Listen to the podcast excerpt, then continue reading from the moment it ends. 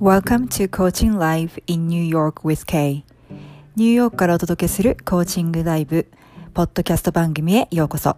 私が番組ホストのコーチ K です。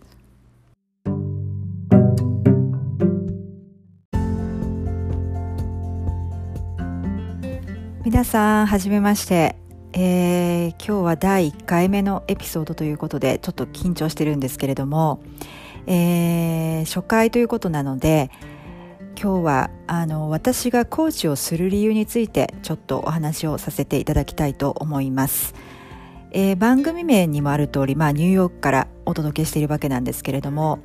えー、私がニューヨークに渡ったのは単身でまあ仕事で来たんですけれども、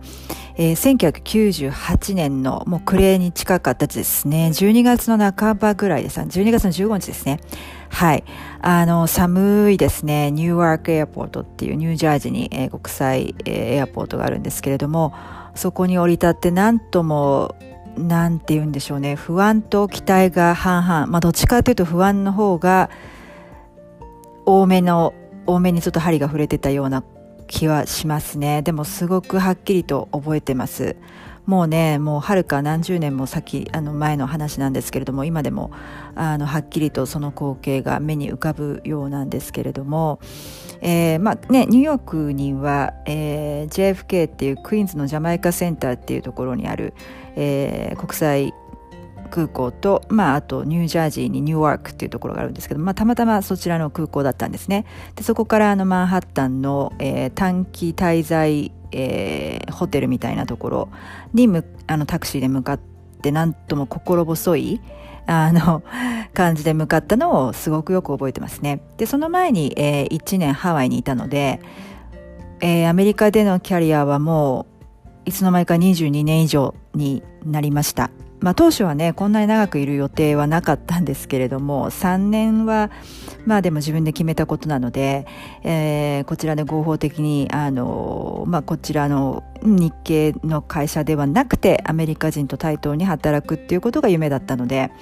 えーまあ、3年は頑張ろうと思っていたのが徐々に伸びていってですねいつの間にかあの20年以上過ぎていたっていう感じなんですけれども。えーと、すいません。ちょっと脱線しましたけれども、私がコーチをする理由ですね。えー、たくさんあるんですけれども、一言で言うと、I coach to make a difference in your life so you can make a difference in the lives of others っていう感じですかね。あの、直訳すると伝わりにくいかもしれないんですけれども、えー、皆さんのね、あの人生になんか変化を起こしたい。あのポジティブなインパクトを与えたい。そうしたら皆さんがあの私のコーチングを受けたことで今度は皆さんが皆さんの周りの人たちの、えー、人生にポジティブな、えー、変化、えー、インパクトを与えることができるじゃないですか。でそうやってあのインスピレーションの輪といいますかワクワクの輪といいますかみんなが生き生きと人生を謳歌できる世界を広げていきたい。っていうのが夢で。始めました。あのー、あれと同じですよね。Pay It Forward っていう映画が何年も前に流行りましたけれども、えー、あんなイメージですよね。はい。で、結局、人生の最後に持っていけるのは、愛と感謝だけだと思うんですよね。まあ、どんなにお金を稼いでいても、どんなに貯金があっても、どんなに、えー、なんでしょうね、社会的に高い地位にいても、どんなに大きな家に住んでいても、どんなにいい車に乗っていても、どんなにあの高級品を持っていても、そんなことは人生の終わりには全くもう価値のないことになると思いませんか？ね。で、結局最後には、その人が考えることって後悔のない人生っていうのはそのあなたがねどれだけの人の人生にポジティブな光ポジティブな変化を与えることができたか。もう本当に究極それだけだと思うんですよね。であなたがいたことでその人の人生が一瞬でも多くの人ですね。多くで多くのできるだけ多くの人の人生が一瞬でも輝いたっていうこと。それだけだと思うんですねそれだけだと思うんです本当にで私はあの皆さん一人一人が世界を変えていく力を持っていると強く信じています。You have the power to make a difference in the world ですね。で、えっ、と、これって別に大げさなことではなくて、まあ皆さんの中には、でもそんなこと言われてもね、例えば歴史上のリンカーンとか、最近ではスティーブ・ジョブズとか、そんなね、器も才能もないし、と思う人もいるかもしれないですよね。でもね、確かにまあ歴史を変えるような人物っていうのは稀かもしれませんよね。でも結局私たちは皆つながってるんですね。ワンネスですよね。で、私たち個人個人が一人一人がそれぞれの役割を持っていて、なのであなたが今いる世界をポジティブに変えてください。その勇気を持ってほしいと思うんですよね。それが結局は世界を変えることにつながると思うんです。で、なんかイメージとしてはこうみんながシンクロしているイメージですか？あの、シンクロニスティのシンクロというよりは、まあそれも一理あるんですけれども、あの、シンクロナイズスイミングで動きがあるじゃないですか。あれで想像していただけると分かりやすいと思うんですけれども、あなた一人の一つの動きが全体の動きにこう少しずつ影響していくっていうことですよね。あの、バタフライエフェクトっていうあの言葉があって、えー、中国で羽を広げた蝶の風が他の地球のどこかで台風を起こすっていう、まあ、ことわざっていうかそういう言い伝えというか、えー、言い回しがあるんですけれども、そんな、本当にそうだと思うんですよね。えー、そのぐらい私たち一人一人に、一人一人が何ができるか、一人に何ができるか、それでどれだけの人たちに感動と愛と光を与えることができたのかということだと思うんですよね。皆さんが多分そのもうね、えー、人生終わる時に考えるっていうのはね、考えることっていうのは。じゃあでもそれはどうすればいいのかってどうやったらいいのかって思うかもしれないんですけれども find a leader in you っていうことをコーチングしていてもよく言うんですけれども、まあ、直訳するとあなたの中にあるリーダーを見つけてくださいっていうことなんですね。で、これは、あの、組織、会社での管理職としての肩書きですとか、あの、リーダーシップの器とか、才能とかあるなしには関係がないんですね。で、真の意味のリーダーになるために、そういった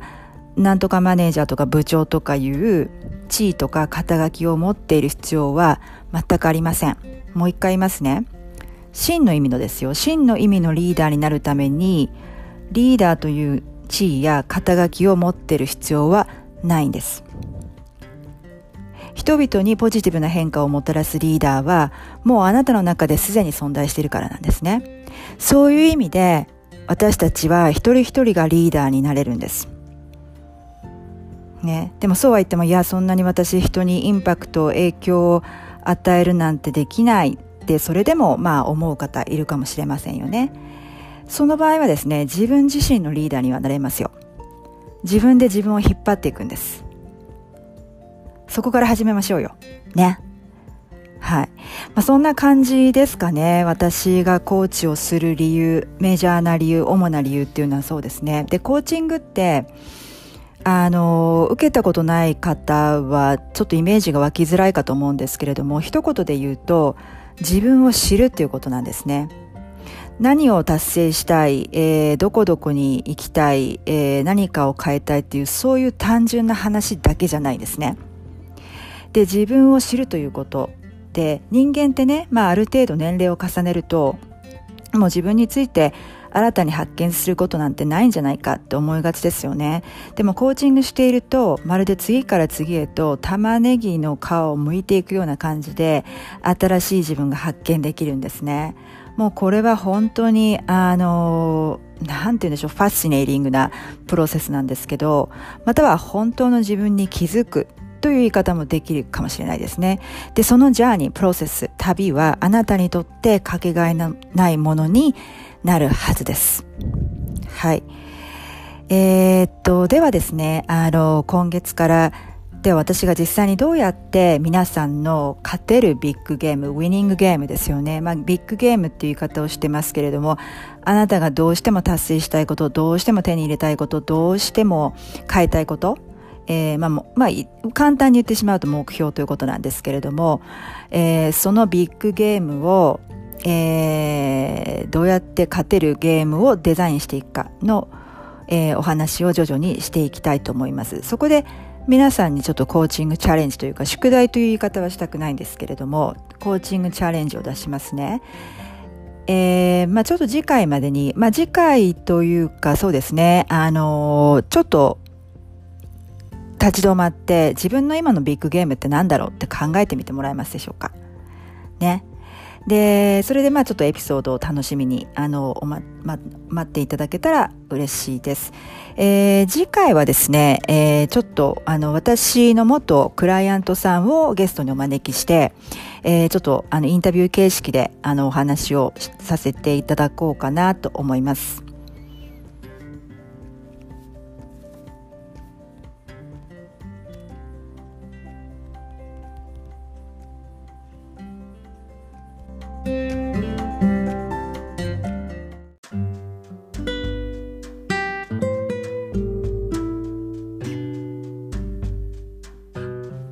ということで、今回のエピソードはいかがだったでしょうか？アンカーでお聞きの皆さん、ぜひご質問やコーチングしてもらいたいトピックなど、ボイスメッセージでお寄せくださいね。えー、公式ウェブサイトのホームからまたはメールでのお問い合わせもお待ちしております。無料体験セッションや自分らしく生きるための7つの秘密、ポイントについての無料冊子もプレゼントしておりますので、詳しくは公式ウェブサイトをご覧くださいね。それではまた次回もポッドキャストでお会いいたしましょう。コーチ K でした。Thank you so much for stopping by and sticking to the end of the show today. I hope you really enjoyed today's episode and uh, come back and see me again in another episode. I can't wait to see you then. Bye.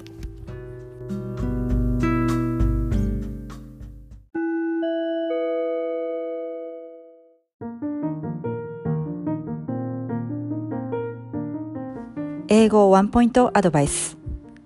えー、番組の終わりにですね、毎回、あのー、ちょっと英語のワンポイントアドバイス、えー、ご紹介したいなと思って、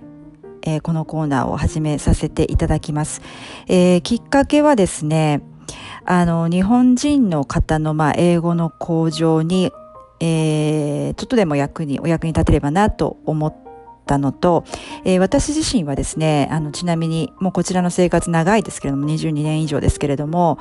えー、ほぼ英語は独学で、日本にいる時にすでにある程度話すことはできていました。で、えー、日本人の方がですね、日本人があの平均、えー、他の、えー、他国の非英語圏の国の人たちと比べると、英語のレベルって百何十、180カ国でしたっけ ?177 カ国のうちのすごい最下位の方ですよね。120何位とか、そんな感じだったと思うんですけれども、なぜそこからなかなか伸びることができないのかっていうのをいろいろ考えて、またこちらで、えー、いろんな日本人の方、えー、とお会いして、まあ、その方の英語力なんかも観察して、ちょっと気づいたこと、えー、自分なりに、え発見して、ましたことをまちょっとまとめてお伝えしていきたいなと思っています。で、今回はちょっと1回目ということで、えー、長めになってしまうかもしれないんですけれども、えー、それで進みません。最初から、えー、ちょっと謝っておきますけれども、えー、最初からというか、まあ最初にあえて厳しいこと言っちゃいますね。This is your wake up call. ね、これちょっと、あの、目覚ましになるかもしれないですけれども、えー、っと、まずね、日本人の方が勘違いをされていることのトップ3、皆さんの夢を壊す真実3つ お伝えさせていただきたいと思います。まず1つ目ですけれども、えー、聞くだけで英語が話せるようになる。えー、3ヶ月で英語がペラペラ。こういった類の広告は、えー、信じない方がいいです。はい。えー、で、私は経験上わかるんですけれども、まあ、3か、まず3ヶ月でペラペラっていうのはまずありえないですよね。よっぽどなんかもともと基礎ができてある程度かなりのレベルで喋れる人が、あの、まあ、3ヶ月必死に勉強してネイティブと同じレベルということはまあありえなくはないです。ただ、えー、もともと喋れなかった人がっていうことで、えー、今回この3つのポイントをお話しさせていただきたいと思うんですけれども、えー、語学の習得だけじゃなくて何でもそうですよね。何かまあスポーツとかでもそうだと思いますし、あのマスターズに3ヶ月っていうことはないですよね。あの、非常に、あの、ちょっと非現実的だと思います。まあね、人ってついついその、いかにね、楽な方、時間をかけない方で成功する方法っていうのを見つけてしまうじゃないですか。まあなのでそういう心理っていうが働くのもわからなくもないんですけれども、まだそのような、あの、幻？は、あの、最初から諦めた方がいいですし、英語の習得ってライフタイムプロセスなんですよね。私も自分でまだまだだと思っているんで、あの、まあ、一生学ぶつもりで、えー、楽しみながら続けていった方がいいかなと思います。で、聞くだけで話せるようになるっていうのは、まあ、最初に断ってあの、おきますと、特、特定の、あの、教材とか、あの、宣伝を批判しているわけでは全くありません。ただ、そうですね、事実、真実として皆さんに、あの、知っておいていただきたいのは、えー、まずですね、読んでわからないものを、聞いてもわかるはずがないんですね。これは本当に真実です。あの、自分の母国語、日本語で考えてもらってもいいと思うんですけれども、日本語で読んでわからないものを聞いてもわからないですよね。例えば自分の全く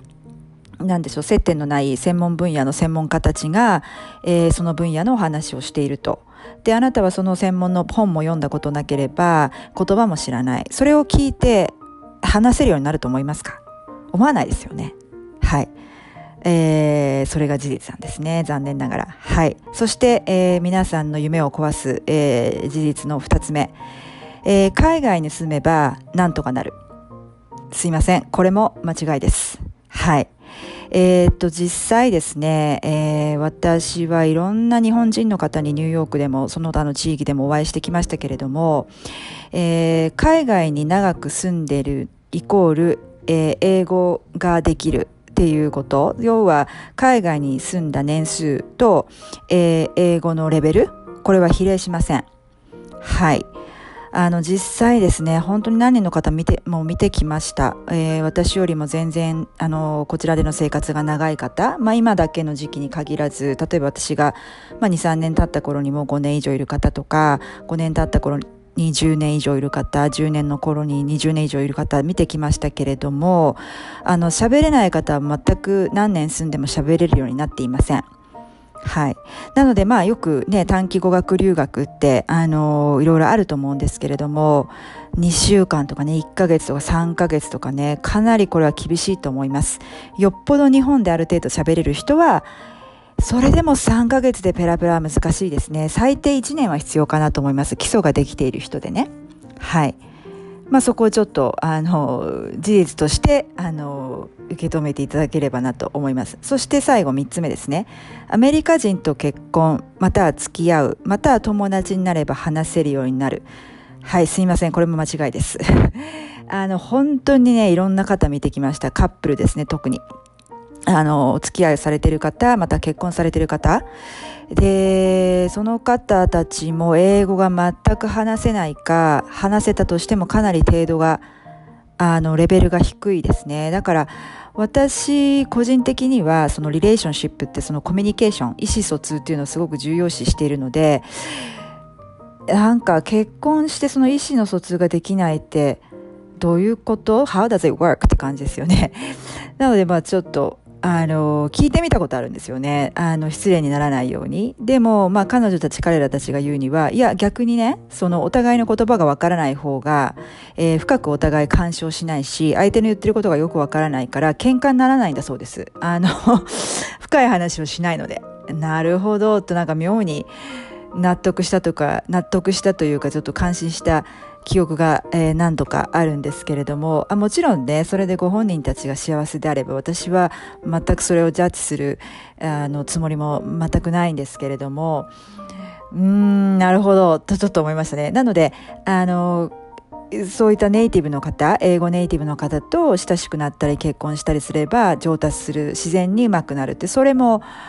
あの、幻の一つですね。はい。すいません。あの、初回から3つ、えー、これショック療法っていうんですか、まあ、最初にこの事実をお伝えしてからの方がいいかなと思ったんで、えー、まあいろいろまだ他にもあるんですけど、これトップ3ですね、断然、断然。だからそこを皆さんが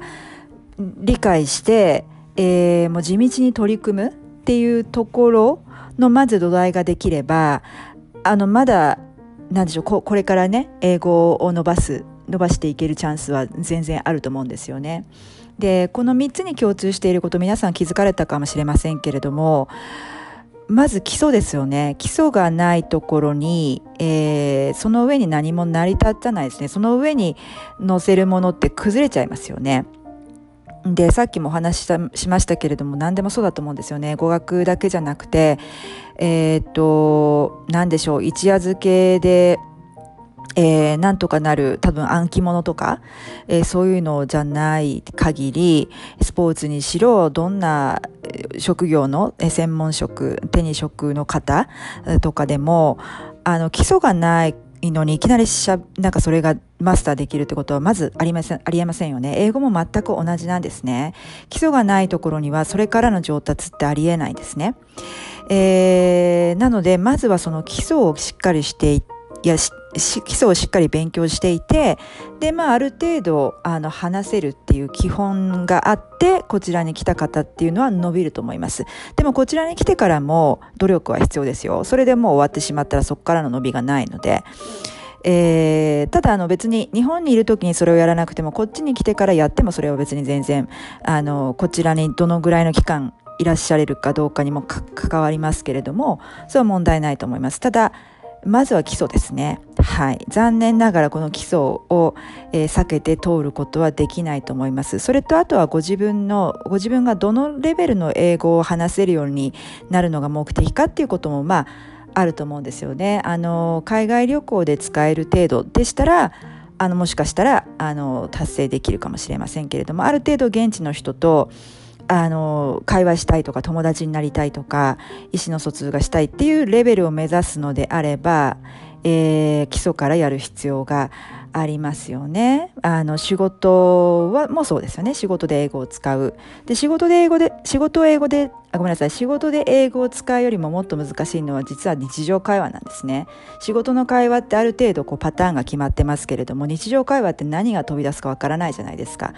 だから日常会話レベルの英語で何が飛び出しても、あの、返せる力っていうのはやっぱり基礎ですね。はい。そんなわけですいません。あの、初回から、えー、かなり、えー、残酷なことを、あの、お話ししたかもしれませんけども、お、許しください。えー、それを、あの、カバーするというか、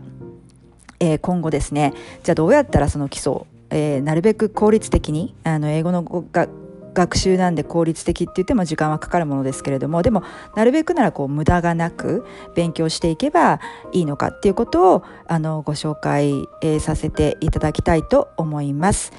はい、えー、今日第1回目こんな感じです。それではまたお会いしましょう。